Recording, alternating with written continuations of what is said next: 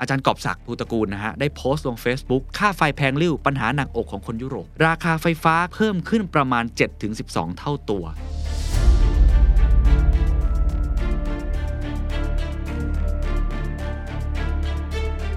เหตุการณ์นี้ถือได้ว่าเป็นสถานการณ์ที่หลายคนต้องจับตาอย่างใกล้ชิดครับ เพราะรัสเซียได้ทำการระงับการส่งก๊าซโดยอ้างเหตุผลจากปัญหาขัดข้องทางเทคนิคของอุปกรณ์ใบพัดในท่อส่งแก๊สปอมอ้างว่าความยากลำบากในการซ่อมแซมอุปกรณ์ใบพัดดังกล่าว เป็นผลมาจากการที่เขาถูกความบาดครับ แต่ทางซีเมเนจียืนยันว่าไม่ได้รับมอบหมายหรือเกี่ยวข้องกับงานซ่อมบำรุงอะยังไงล่ะครับทีนี้ This is the Standard Podcast.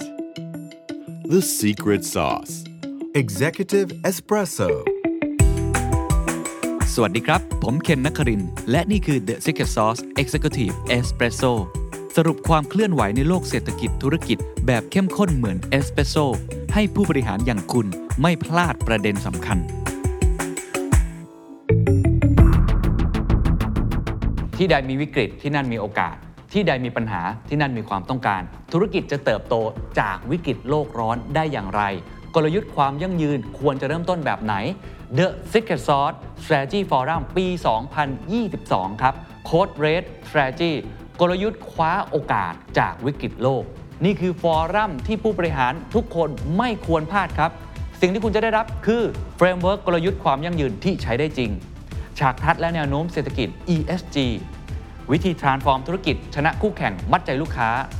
เคสจริงจากผู้บริหารชั้นนำ checklist ตรวจสอบความพร้อมขององค์กร และพิเศษสุด ๆ ครับ Networking Party ในแบบฉบับ Community ของ The Secret Sauce เท่านั้น พบกับสมโพศอาหุไนจริพรจรุกรสกุล ดรสมปวินมันประเสริฐสินีนุชโกกนุธาพร พนจันจรุรังสีพงศ์ออกแบบเนื้อหาโดย ผมเคนนักครินทร์วณิกิจไพบูลย์และอาจารย์ทนายชะรินสาร งานจัดขึ้นวันเสาร์ที่ 22 ตุลาคมนี้ครับณ Bangkok Marriott Hotel The สุรวงศ์ครับ เลือกรับชมได้ผ่าน 2 ช่องทาง On Ground พร้อม Networking Party บัตรราคาเพียง 10,000 บาท ซื้อตอนนี้ Early Bird ถึง 14 กันยายนนี้เท่านั้น ราคาเหลือเพียง 6,900 บาทเท่านั้น ออนไลน์รับชมที่ไหนก็ได้ราคาเพียง 3,500 บาท ซื้อบัตรได้แล้ววันนี้ที่ไทยติ c ก e t เมเจอร์ติดตามรายละเอียดเพิ่มเติมได้ที่ The Secret Sauce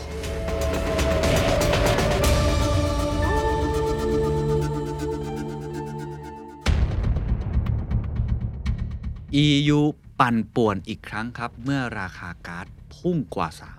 30%และถ้าเทียบในระยะ 2 ปีที่ผ่านมา ราคาไฟฟ้าเพิ่มขึ้นถึง 7 ถึง 12 เท่าในรอบ 2 ปีครับ สงครามรัสเซียยูเครน กับการคว่ำบาตรรัสเซีย สงครามกับเศรษฐกิจกำลังส่งผลอีกครั้งหนึ่งบางคนบอกว่า นี่คือสงครามกับเศรษฐกิจรอบที่ 2 ครับ หลังจากที่เกิดไปแล้วในช่วงปลายเดือนกุมภาพันธ์ ครั้งนี้กำลังปั่นป่วนอีกครั้งหนึ่ง แล้วมันกระทบกับพวกเราและเศรษฐกิจภาพรวมอย่างไร ต้องมาเล่าสู่กันฟังครับ เรื่องนี้ถือได้ว่าเป็นเรื่องร้อนมากๆนะครับ และผมอยากจะรีบนำมาสรุปให้กับทุกท่านได้เห็นนะฮะว่ากำลังเกิดคลื่นอีกคลื่นหนึ่ง ซึ่งกำลังเป็นแรงกระแทกใหญ่มาก โดยเฉพาะในภูมิภาคยุโรป หรือว่า EU ผมอ้างอิงจากอาจารย์กอบศักดิ์ภูตะกูลนะฮะได้โพสต์ลง Facebook เขาบอกว่าตัวเลขเป็นแบบนี้ครับ ค่าไฟแพงริ้วปัญหาหนักอกของคนยุโรป ราคาไฟฟ้าครับ เพิ่มขึ้นประมาณ 7-12 เท่าตัว ในช่วงเวลาสั้นๆ เพียง 2 ปี คือระหว่างกรกฎาคมปี 2563 ถึงกรกฎาคมปี 2565 เช่น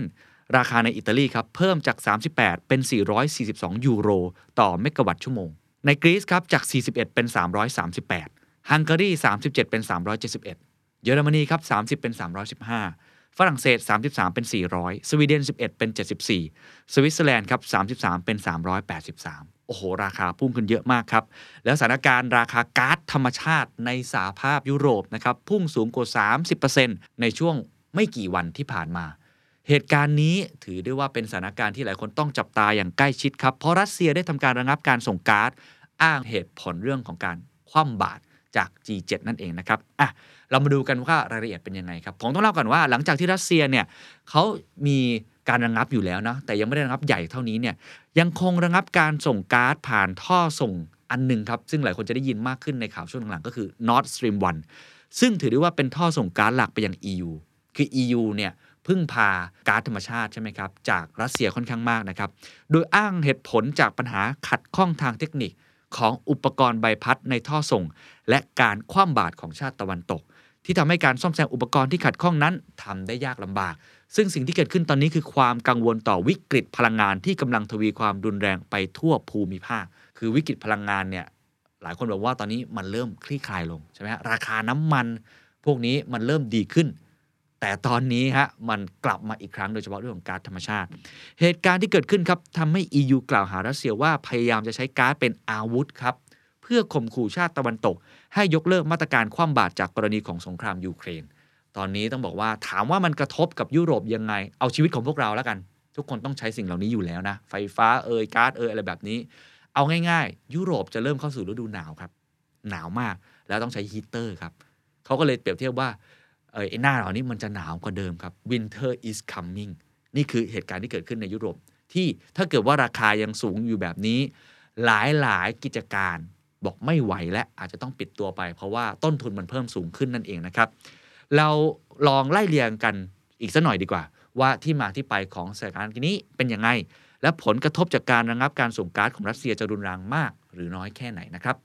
อันดับแรกไปรู้จักท่อส่งก๊าซ Nord Stream 1ก่อนว่ามันสำคัญยังไง แล้วผมคิดว่าอันนี้จะทำให้ทุกท่านได้เห็นภูมิรัฐศาสตร์ และเรื่องของ globalization โลกาภิวัตน์ต่างๆ ที่จะส่งผลกระทบต่อไปนะครับถามว่าท่อส่งก๊าซ Nord Stream 1เนี่ยมันสำคัญยังไง มันเป็นของบริษัท Gazprom ครับ ซึ่งถือว่าเป็นผู้ผลิตก๊าซรายใหญ่ภายใต้การควบคุมของรัฐบาลรัสเซียเนาะซึ่งเปิดใช้งานเนี่ยตั้งแต่ปี 2011 มีความยาวถึง 1,198 กิโลเมตรครับอ้ยาวมากนะฮะ ทอดยาวจากนครเซนต์ปีเตอร์สเบิร์กผ่านใต้ทะเลบอลติก ไปยังทางตะวันออกเฉียงเหนือของเยอรมนี Nord Stream One ครับ ถือว่าเป็นท่อส่งก๊าซหลักจากรัสเซียไปยังยุโรปครับ และมีเยอรมนีเป็นผู้ซื้อก๊าซรายใหญ่ที่สุด ขณะที่รัสเซียเองครับ ก็เป็นผู้จัดส่งก๊าซรายเดียวนะฮะ ที่ใหญ่ที่สุดของ EU สัดส่วนครับทุกท่านที่เขาส่งไปนะครับในก๊าซให้ EU คิดเป็น 40%ของปริมาณก๊าซที่มีการใช้งานทั้งหมด นั่นหมายความว่าถ้าเกิดเกิดการตัดกันเกิดขึ้น ระงับกันเกิดขึ้น มันก็เหมือนกับเป็นอัมพฤกษ์อัมพาตได้เลย ผมอยากเปรียบเทียบสักเล็กน้อยให้ทุกท่านได้เห็นภาพแล้วกันเนาะว่าในประเทศไทยก็มีลักษณะแบบนี้คล้ายๆ กัน แต่ตัวเลขอาจจะต่างกันเยอะนะฮะเราเนี่ยก็พึ่งพาก๊าซธรรมชาติ หลายคนทราบดีอยู่แล้วนะว่าไฟฟ้าบ้านเรามาจากก๊าซธรรมชาติเป็นสัดส่วนเยอะมากเลย แหล่งก๊าซธรรมชาติเนี่ยของเราเนี่ยมาจากเมียนมานะฮะมีตัวเลขเคยบอกครับ BBC ไทยเคยรายงานว่า ส่งมาเนี่ยประมาณ 11%ด้วยกันของการใช้งานพลังงานไฟฟ้าโดยเฉพาะภาคตะวันตก นี่คือให้เห็นว่าความเชื่อมโยงของไฟฟ้ามาจากไหนเนี่ยในแต่ละประเทศเนี่ยมีความแตกต่างและ เขาเรียกว่าความมั่นคงทางพลังงานหรือมีความสำคัญอย่างยิ่งนะครับ เดิมทีครับแก๊สปอมนะครับมีแผนจะสร้างท่อส่งก๊าซขนาดใหญ่อีกแห่งครับคือ Nord Stream 2 เพื่อเพิ่มกำลังการจัดส่งก๊าซจากรัสเซียไปยังยุโรปตะวันตกเป็นเท่าตัว แต่ว่าแน่นอนครับแผนนี้ก็ถูกพับนะฮะหลังจากการบุกของรัสเซียไปยังยูเครนในวันที่ 24 กุมภาพันธ์ ขณะที่สหรัฐอาณาจักรครับต้องบอกว่าไม่ได้พึ่งพิงก๊าซจากท่อ Nord Stream 1 แต่เขาก็ได้รับผลกระทบครับ เพราะอะไรครับ เพราะว่า เรื่องของ supply นั่นเองครับ เมื่อ supply มันน้อยลงราคามันก็เพิ่มขึ้น เพราะฉะนั้นมันส่งต่อกันเป็นลูกโซ่นะครับ ตอนนี้ราคาขายส่งก๊าซในยุโรปเนี่ยพุ่งสูงขึ้น เพราะฉะนั้น direct ครับสหราชอาณาจักรอาจจะไม่ได้โดนผลกระทบโดยตรง แต่มันโดนโดยอ้อมแน่นอนนะ เพราะว่าราคามันจะเพิ่มสูงขึ้น เป็นต้นทุน ยิ่งตอนนี้เงินก็เฟ้ออยู่แล้วถูกไหมฮะ ยิ่งกลายเป็นต้นทุนที่มีโอกาสจะไม่ได้ลงกันง่ายๆเนาะ เราลองไปไล่เรียงกันครับว่าปัญหาการส่งก๊าซระหว่างรัสเซีย EU ได้เริ่มขึ้นตอนไหนครับ การจัดส่งก๊าซจากรัสเซียไปยัง EU นะครับลดลงอย่างชัดเจนนับตั้งแต่เริ่มต้นสงครามในยูเครน ช่วงเดือนกุมภาพันธ์ที่ผ่านมา หลังการเผชิญการคว่ำบาตรด้านการเงินอย่างหนัก ที่เขาบอกเป็นลูกระเบิดอันใหญ่เลยนะของชาติตะวันตก รัฐบาลเครมลินครับเรียกร้องให้ชาติยุโรปและชาติที่ไม่เป็นมิตรครับจ่ายค่าก๊าซด้วยสกุลเงินรูเบิลครับเพื่ออะไรครับ อันนี้ตรงไปตรงมาเนาะ พยายามที่จะพยุงเสถียรภาพของค่าเงินเอาไว้ ไม่งั้นไม่มีค่าเนาะ แต่ก็มีหลายประเทศ EU ครับ ไม่ยอมทำตามครับ เนื่องจากอ้างว่าเป็นการผิดข้อตกลงดั้งเดิมที่ทำไว้ พอไม่จ่ายเป็นเงินรูเบิลไม่ยอมทำตาม ผลจากการไม่ยอมซื้อก๊าซจากรัสเซียด้วยเงินนั้นทำให้จนถึงตอนนี้มีหลายประเทศ และบริษัทพลังงานใน EU ครับถูกรัสเซียนั้นตัดการจัดส่งก๊าซครับ เช่นบัลแกเรีย เช่น ฟินแลนด์ โปแลนด์ บริษัทออสเตรดของเดนมาร์ก บริษัท GasTerra ของเนเธอร์แลนด์ และบริษัทเชลที่มีสัญญาในการจัดส่งก๊าซกับเยอรมนี ในเดือนกรกฎาคมที่ผ่านมาครับแกสปอมครับได้ระงับการส่งก๊าซไปยังยุโรปเป็นเวลา 10 วันนะเขามีการทำแบบนี้อยู่แล้วนะฮะ โดยบอกว่าเป็นเรื่องของการซ่อมบำรุงท่อนอสตรีมวันประจำปี หลังจากนั้นกลับมาเปิดท่อครับส่งอีกครั้งในวันที่ 21 กรกฎาคม แต่กลับมาแล้วไม่เหมือนเดิมครับ ลดปริมาณการส่งก๊าซลงครึ่งหนึ่ง จากตอนแรก 40%เหลือเพียง 20%ของกำลังการจัดส่งของท่อ Nord Stream 1 โดยอ้างว่าเป็นเพราะอุปกรณ์เกิดการชำรุดหรือเสียหาย บริษัท NG ครับของฝรั่งเศสกลายเป็นบริษัทล่าสุดครับที่แก๊สบอมแจ้งเมื่อวันที่ 30 สิงหาคมที่ผ่านมาว่า จะได้รับการจัดส่งก๊าซน้อยลง เนื่องจากข้อขัดแย้งในสัญญา ผลที่ตามมาครับทำให้รัฐมนตรีครับการเปลี่ยนผ่านด้านพลังงานของฝรั่งเศส แสดงท่าทีว่าประเทศครับจะต้องเตรียมพร้อมแล้วสำหรับสถานการณ์เลวร้ายที่สุดว่าจะมีการหยุดส่งก๊าซจากรัสเซียทั้งหมด และกล่าวหารัสเซียว่ากำลังเล่นเกมการเมืองโดยใช้ก๊าซเป็นเครื่องมือ พูดง่ายก็คือความมั่นคงทางพลังงานตอนนี้เป็นเรื่องใหญ่ ผมเล่าไปแล้วตอน 2 ตอนนะครับ เรื่องของ security versus กับ sustainability ตอนนี้ในยุโรปคุยกันเรื่องนี้ค่อนข้างเยอะครับ เพราะว่าความมั่นคงทางพลังงานของเขา มันกำลังถูกสั่นคลอน ในขณะเดียวกันเขาก็ต้องเปลี่ยนผ่านใช่ไหมฮะไปสู่พลังงานสะอาด แต่ว่า transition period เนี่ยจะทำยังไง อันนี้เป็นโจทย์ใหญ่มาก ผมฟังใน World Economic Forum ใน Foreign Affairs หลายที่ก็พูดกันเรื่องนี้ค่อนข้างมากว่า เรื่องนี้ถือได้ว่าเป็นเรื่องใหญ่เพราะกระทบกับเศรษฐกิจ และกระทบกับต้นทุนของประชาชนอะเราไปดูเหตุผลของรัสเซียว่าเขาพูดเรื่องนี้เกิดจากอะไรทำไมเขาถึงปิดท่อ Nord Stream 1เขาบอกว่าการระงับการส่งก๊าซรอบนี้เกิดขึ้นหลังจากที่แก๊สปอมประกาศเมื่อวันที่ 19 สิงหาคมครับว่าจะระงับการส่งก๊าซผ่านท่อ Nord Stream 1 ช่วงระหว่างวันที่ 31 สิงหาคมจนถึง 2 กันยายน ประมาณ 3 วัน เพื่อทำการซ่อมบำรุงในสถานีเพิ่มความดันก๊าซธรรมชาติปอโตวายาซึ่งเป็นสถานีเดียวครับที่อยู่ใกล้กับนครเซนต์ปีเตอร์สเบิร์กของรัสเซีย แต่หลังจากนั้นครับทุกท่านคงจะเดาออกนะฮะว่าไม่ได้ปิดแค่ 3 วันครับ เพราะว่าในวันที่ 2 กันยายนครับรัสเซียก็ตัดสินใจครับฉีกเส้นตายครับเขาประกาศว่าท่อส่งก๊าซของ Nord Stream 1 จะถูกปิด และระงับการจัดส่งก๊าซต่อไปอีก โดยเขาให้เหตุผลว่าเนื่องจากพบน้ำมันรั่วที่ใบพัดของท่อส่งก๊าซที่สถานีเพิ่มความดันก๊าซธรรมชาติปอตัวยาแก๊สปอมอ้างว่าเหตุขัดข้องทางเทคนิคและความยากลำบากในการซ่อมแซมอุปกรณ์ใบพัดดังกล่าว เป็นผลมาจากการที่เขาถูกความบาดครับ เพราะว่าอะไร เพราะว่าบอกว่าการคว่ำบาตรที่เกิดขึ้น ไม่ว่าจะเป็นจาก EU สหรัฐอาณาจักรและแคนาดานะครับมันเป็นตัวการหลักของปัญหาในครั้งนี้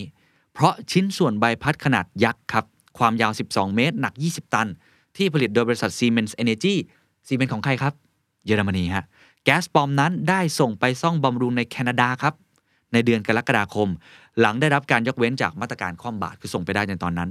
โดยชิ้นส่วนใบพัดยักษ์ดังกล่าวครับจำเป็นต้องส่งกลับมายังสถานีเพิ่มความดันก๊าซธรรมชาติปอโตวายาภายหลังเสร็จสิ้นการซ่อมบำรุง แต่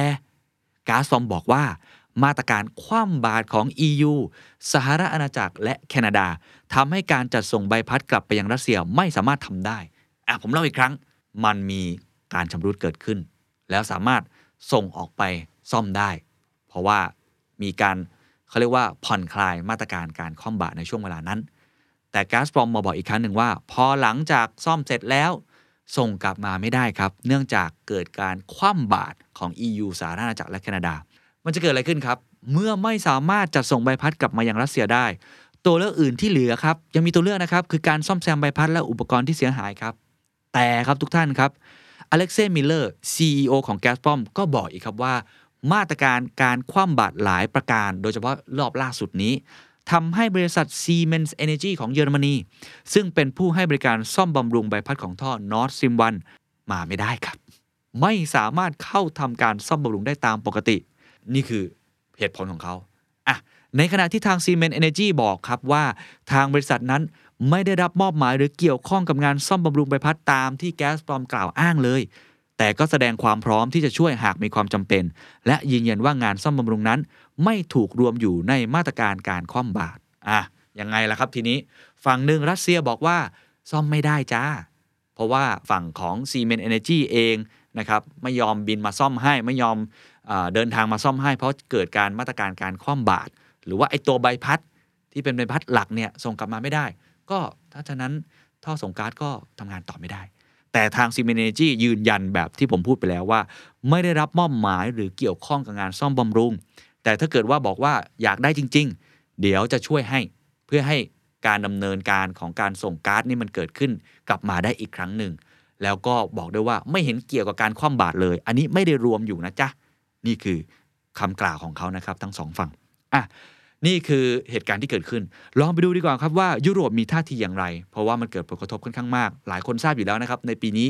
ยุโรปเจ็บหนักสุดนะฮะ เจ็บมาก ๆ เลยเพราะว่าเกิดผลกระทบหลายด้าน ทั้ง geopolitics ทั้งเงินเฟ้อ อีกหลาย ๆ ปัจจัยนะครับอะท่าทีของรัสเซียครับที่อ้างเหตุผลจากการคว่ำบาตรทำให้ไม่สามารถแก้ไขปัญหาและฟื้นฟูการจัดส่งก๊าซได้ ทั้งที่ EU ก็ยกเลิกมาตรการ คว่ำบาตรหลายอย่าง เพื่อเปิดทางให้มีการซ่อมบำรุง ส่งผลให้ผู้นำยุโรปกล่าวหารัสเซียว่ากำลังใช้การส่งออกของก๊าซเป็นอาวุธเนี่ยต่อรองและเล่นเกมการเมือง Gazprom ยืนยันหนักนะครับว่าทางบริษัทไม่สามารถกำหนดกรอบเวลาในการเริ่มต้นการจัดส่งก๊าซได้สอดคล้องนะครับกับท่าทีของคุณดิมิทรีเปสคอฟนะครับโฆษกประธานาธิบดีวลาดิเมียร์ปูตินครับให้สัมภาษณ์กับสื่อท้องถิ่นนะครับบอกว่ารัสเซียไม่อาจที่จะฟื้นฟูการส่งก๊าซได้เต็มรูปแบบผ่านท่อ Nord Stream One จนกว่าชาติตะวันตกจะยกเลิกการคว่ำบาตรและกล่าวโทษชาติตะวันตกว่าเป็นตัวการให้เกิดความวุ่นวาย จากการปฏิเสธการรับประกันตามกฎหมายว่าใบพัดที่เขาส่งไปซ่อมนะที่แคนาดาจะถูกส่งกลับมาอย่างรัสเซีย อย่างไรก็ตามครับ เนื่องจาก EU นั้นเป็นลูกค้าหลักนะ ที่นำเข้าก๊าซจากรัสเซียเนี่ย 40%นะฮะทำให้การระงงับการจะส่งก๊าซผ่านท่อนอสตรีมวันนั้น หมายถึงรัสเซียเองนะ ก็ไม่สามารถขายก๊าซไปยังประเทศอื่นได้เช่นกัน ก็คือเหมือนกับ ตรงนี้ไปนะเพื่อเป็นการกึ่งกึ่งโต้ตอบการคว่ำบาตรแต่ตัวเองก็เรียกว่าเกิดผลกระทบเช่นเดียวกัน นักวิเคราะห์ครับจาก r i s t a t Energy ครับเผยว่ารัสเซียนั้นยอมที่จะเผาก๊าซของตนทิ้งดีกว่าส่งไปยุโรป ผมย้ำอีกครั้งเขาวิเคราะห์ว่ารัสเซียนั้น ถ้าคุณไม่ได้ เราก็ไม่เป็นไร นะยอมตายดีกว่า รัสเซียยอมที่จะเผาก๊าซของตนทิ้งดีกว่าส่งไปยุโรป ซึ่งโรงงานผลิตก๊าซแห่งหนึ่ง ใกล้ชายแดนฟินแลนด์มีการเผาก๊าซทิ้งแล้ว คิดเป็นมูลค่าประมาณวันละ 10 ล้านดอลลาร์มาตั้งแต่วันที่ 27 สิงหาคม ที่ผ่านมาครับหลังเกิดสงครามยูเครนรัสเซียนะครับหลายชาติ EU ตัดสินใจเดินหน้า ความเคลื่อนไหวในการทยอยยุติการพึ่งพิงก๊าซรัสเซียให้ได้ภายในปี 2027 คือเขามี roadmap กันแล้วอย่างที่ผมกล่าวไปแล้วว่าความมั่นคงทางพลังงานตอนนี้มันไม่มั่นคงเขาก็เลยพยายามหา alternative choice หรือทางเลือกต่างๆ นอกเหนือจากที่จะไม่พึ่งพิงจากรัสเซียแล้วภายใน 2027 หรือประมาณ 5 ปีข้างหน้าเนี่ยก็มีการหาทางรับมือกับวิกฤตด้านพลังงานที่อาจเกิดขึ้น จากการหยุดส่งก๊าซของรัสเซีย แต่ว่าขั้นตอนต่างๆ ยังอยู่ระหว่างดำเนินการ และต้องใช้เวลา บางคนก็บอกว่าถ้าอย่างนั้นถือโอกาสเลยไหมเรื่องของ sustainable energy เอามาใช้ในตอนนี้ แต่บางคนบอกว่า โอ้โห กระบวนการเปลี่ยนผ่านใช้เวลา มันไม่ง่ายแบบนั้น ต้องไปหาแหล่งพลังงานจากที่อื่น อันนี้เดี๋ยวค่อยว่ากัน จากข้อมูลของ Gas Infrastructure Europe พบว่าปัจจุบัน EU ครับ มีก๊าซเก็บสะสมในคลังสำรองแล้วกว่า 81%โดยเยอรมนีมีกว่า 85%ถามว่าเพียงพอไหมคลาสมูลเลอร์ประธานของ Federal Network Agency หน่วยงานกำกับดูแลด้านพลังงานไฟฟ้าและก๊าซของเยอรมนีเตือนว่า แม้ว่าก๊าซในคลังสำรองของเยอรมนีจะเต็ม 100%แต่ก็จะหมดลงภายใน 2.5 เดือน 2 เดือนครึ่ง หากรัสเซียระงับการจัดส่งก๊าซทั้งหมด นั้นมีอยู่ตอนนี้ใช่ว่าจะปลอดภัย การระงับการส่งก๊าซที่เกิดขึ้นครับ แน่นอนฮะ โอ้โห ทุกประเทศใน EU วุ่นวาย แล้วก็วิ่งกันจ้าละวันเลยครับ วิ่งเต้นกันต้องประกาศมาตรการฉุกเฉินเพื่อรับมือกับราคาก๊าซที่พุ่งสูงอย่างรวดเร็ว และ winter is coming ครับ หน้าหนาวกำลังจะมาถึงแล้ว หนาวนี่มันตายได้จริง ๆ นะฮะทำอะไรกันบ้างลองไปดูตัวอย่างครับ รัฐบาลเยอรมนีประกาศทุ่มงบประมาณ 6.5 หมื่นล้านดอลลาร์ เพื่อช่วยเหลือประชาชนและภาคธุรกิจต่างๆ ในการรับมือกับราคาก๊าซและภาวะเงินเฟ้อที่พุ่งสูงขึ้น ไม่ว่าจะเป็นเรื่องของการอุดหนุนงบประมาณสำหรับระบบขนส่งสาธารณะ และการเพิ่มสวัสดิการต่างๆ เช่น แจกเงินช่วยเหลือด้านพลังงานมูลค่า 300 ดอลลาร์สำหรับแรงงานที่เสียภาษี และมอบเงินช่วยเหลือครอบครัวต่างๆ ที่มีบุตรจำนวน 100 ดอลลาร์ต่อเด็ก1คน เห็นไหมคือต้อง support เรื่องของประชาชนละ อิตาลีครับ ทุ่มงบประมาณ 1.7 หมื่นล้านดอลลาร์สำหรับแพ็กเกจช่วยเหลือผู้ประกอบธุรกิจ และประชาชนจากราคาพลังงานและสินค้าอุปโภคบริโภคที่สูงขึ้น คือมันเหมือนจะเริ่มเป็น plan ที่คล้ายๆ ช่วงโควิดแล้วฮะ ตอนนี้ทุกคนต้องออก rescue plan ออกแพ็กเกจอะไรออกมามากมาย ยังมีครับ ฟินแลนด์ครับประกาศแผนเสนอการรับประกันสภาพคล่องวงเงิน 10,000 ล้านดอลลาร์ให้กับบริษัทพลังงานในประเทศของตน เช่นเดียวกับสวีเดนที่ประกาศทุ่มงบประมาณ 2.32 หมื่นล้านดอลลาร์เพื่อรับประกันสภาพคล่องแก่บริษัทพลังงานในประเทศ สำหรับอุตสาหกรรมเป็นไงบ้าง ลองไปดู เพราะว่าอย่าลืมครับว่าราคาที่พุ่งสูงขึ้นนี้ มันเป็นต้นทุนสำหรับอุตสาหกรรมที่ใช้พลังงานสูงฮะเป็นต้นทุน เช่น ผู้ผลิตปุ๋ยและผู้ผลิตอลูมิเนียม ตอนนี้ได้มีการลดปริมาณการผลิตลง ขณะที่อุตสาหกรรมอื่นๆ ซึ่งนอกจากจะประสบปัญหาการขาดแคลนชิปอยู่แล้ว มีปัญหาโลจิสติกส์อยู่แล้ว ยังต้องเผชิญกับค่าใช้จ่ายด้านพลังงานที่พุ่งสูงขึ้นอีก โอ้โห นี่เรียกได้ว่าเป็น perfect storm ซ้อนกับ perfect storm อีกที เห็นไหมฮะปัญหาขาดแคลนชิปทุกวันนี้ก็ยังชิปหายอยู่นะครับ ใครสั่ง PlayStation 5เนี่ยต้องบอกเลยไม่ได้ได้ง่ายๆนะรถยนต์อะไรพวกนี้ต้องรอนะครับ อุปกรณ์อิเล็กทรอนิกส์ต่างๆเนี่ยใช้เวลานะกล้องถ่ายรูปอะไรแบบนี้ เรื่องของโลจิสติกก็ยังมีปัญหาอยู่ใช่ไหมเพราะราคาน้ำมันมันแพงเรื่องของโควิดที่เกิดขึ้นที่จีนด้วยอะไรแบบนี้ และยังเจอปัญหาตรงนี้อีก โอ้โห เรียกได้ว่าปัญหามันซ้อนทับกันไปเรื่อยๆ รัฐมนตรีพลังงานของประเทศ EU ครับมีกำหนดที่จะประชุมฉุกเฉินที่กรุงบรัสเซลส์ในวันที่ 9 กันยายนนี้ครับเพื่อหาทางออกในการรับมือกับวิกฤตราคาแก๊สและค่าไฟที่พุ่งสูงขึ้น โดยอาจจะมีการพิจารณาตัวเลือกหลายอย่าง เช่น การจำกัดราคานำเข้าก๊าซและราคาก๊าซที่จะใช้ในการผลิตไฟฟ้า หรือการนำโรงไฟฟ้าที่ใช้ก๊าซออกจากระบบกำหนดราคาไฟฟ้าของ EU ในปัจจุบัน เพื่อทำให้ราคานั้น มันเป็นเหตุเป็นผลมากขึ้นเนาะเรามาดูผลกระทบที่เกิดขึ้นจากการระงับการส่งก๊าซของรัสเซียครับ เพราะบอกว่าผลจากการระงับการจัดส่งก๊าซส่งผลให้ราคาขายส่งก๊าซในตลาดซื้อขายก๊าซล่วงหน้าเนี่ยนะฮะของ TTF เนเธอร์แลนด์ซึ่งเป็นเรียกได้ว่าดัชนีหลักของยุโรปเลยเนี่ยพุ่งสูงขึ้นกว่า 30%ในการเปิดตลาดซื้อขายมาในวันที่มีเหตุการณ์นี้เกิดขึ้น ขณะที่ราคาในสหรัฐอาณาจักรครับพุ่งขึ้นสูงสุดมากถึง 35%แล้วก็อย่างที่ผมกล่าวไปแล้วเนาะว่าถ้าเปรียบเทียบเป็นค่าไฟ ข้อมูลจากดรกอบศักดิ์ภูตระกูลบอกว่าในรอบ 2 ปีเพิ่มขึ้น 7-12 เท่า สกุลเงินครับยุโรปก็อ่อนค่าลงอย่างหนักเช่นกันครับต่ำสุดในรอบ 20 ปีอยู่ที่ 0.98 ดอลลาร์ต่อยูโร ในช่วงแรกของการเปิดตลาดซื้อขายครับก่อนที่จะดีดตัวกลับมาเนาะเล็กน้อยอยู่ที่ 0.99 ดอลลาร์ต่อยูโร ซึ่งนักวิเคราะห์เนี่ยมองความเป็นไปได้ว่า อาจจะยังไม่อ่อนที่สุด ยังมีโอกาสนะครับที่จะลงลึกไปต่ำกว่าระดับ 0.97 ดอลลาร์ต่อยูโรครับ สุดท้ายครับถามว่าเรื่องนี้มันกระทบกับเศรษฐกิจโลกยังไงต้องบอกว่ากระทบแน่นอนนะครับ ในระดับประชาชนของฝั่งยุโรปก่อนละกัน ต้องบอกว่ามีสถานการณ์ที่น่าเป็นห่วงหลายอย่างเนาะเพราะว่าเมื่อต้นทุนราคาพลังงานมันเพิ่มขึ้นแบบนี้ เริ่มมีการประท้วงกันเกิดขึ้นแล้วนะครับ ในหลาย ๆ ที่เนาะเพราะว่าไม่พอใจนะกับรัฐบาลที่ไม่สามารถที่จะควบคุมราคาพลังงาน แล้วก็เงินเฟ้อได้ ผมย้ำอีกครั้งเพราะว่าเงินมันเฟ้ออยู่แล้วไง ตั้งแต่ช่วงโควิด จบลง มีเรื่องสงครามรัสเซียยูเครนเกิดขึ้น เรื่องของจีนเนาะที่ทำให้ supply chain มันช็อกเงินมันเฟ้ออยู่แล้ว ตอนแรกนึกว่าสถานการณ์จะดีขึ้นใช่ไหมขนาดผู้ว่าการธนาคารกลางของสหรัฐเองก็ออกมาพูดนะครับว่ามันคือ growth recession คือมันเงินเฟ้อมันจัดการยากจริง ๆอะ่ะจากตอนแรกเป็นเรื่องชั่วคราวอะ่ะยังไงก็ต้องทำให้มันกดลงไปกว่านี้ให้ได้ เพราะฉะนั้นมาตรการ ด้านการเงินการขึ้นดอกเบี้ยอะไรต่างๆ QT เนี่ยก็ยังต้องดำเนินต่อไป แต่พอมันเกิดเหตุการณ์แบบนี้อีก มันก็จะกระทบเรื่องราวต่างๆ มากมาย ตอนนี้ก็ร้านรวงต่างๆ โรงงานต่างๆ ในยุโรปที่โดนผลกระทบโดยตรงนะแบบตรงๆเนี่ยก็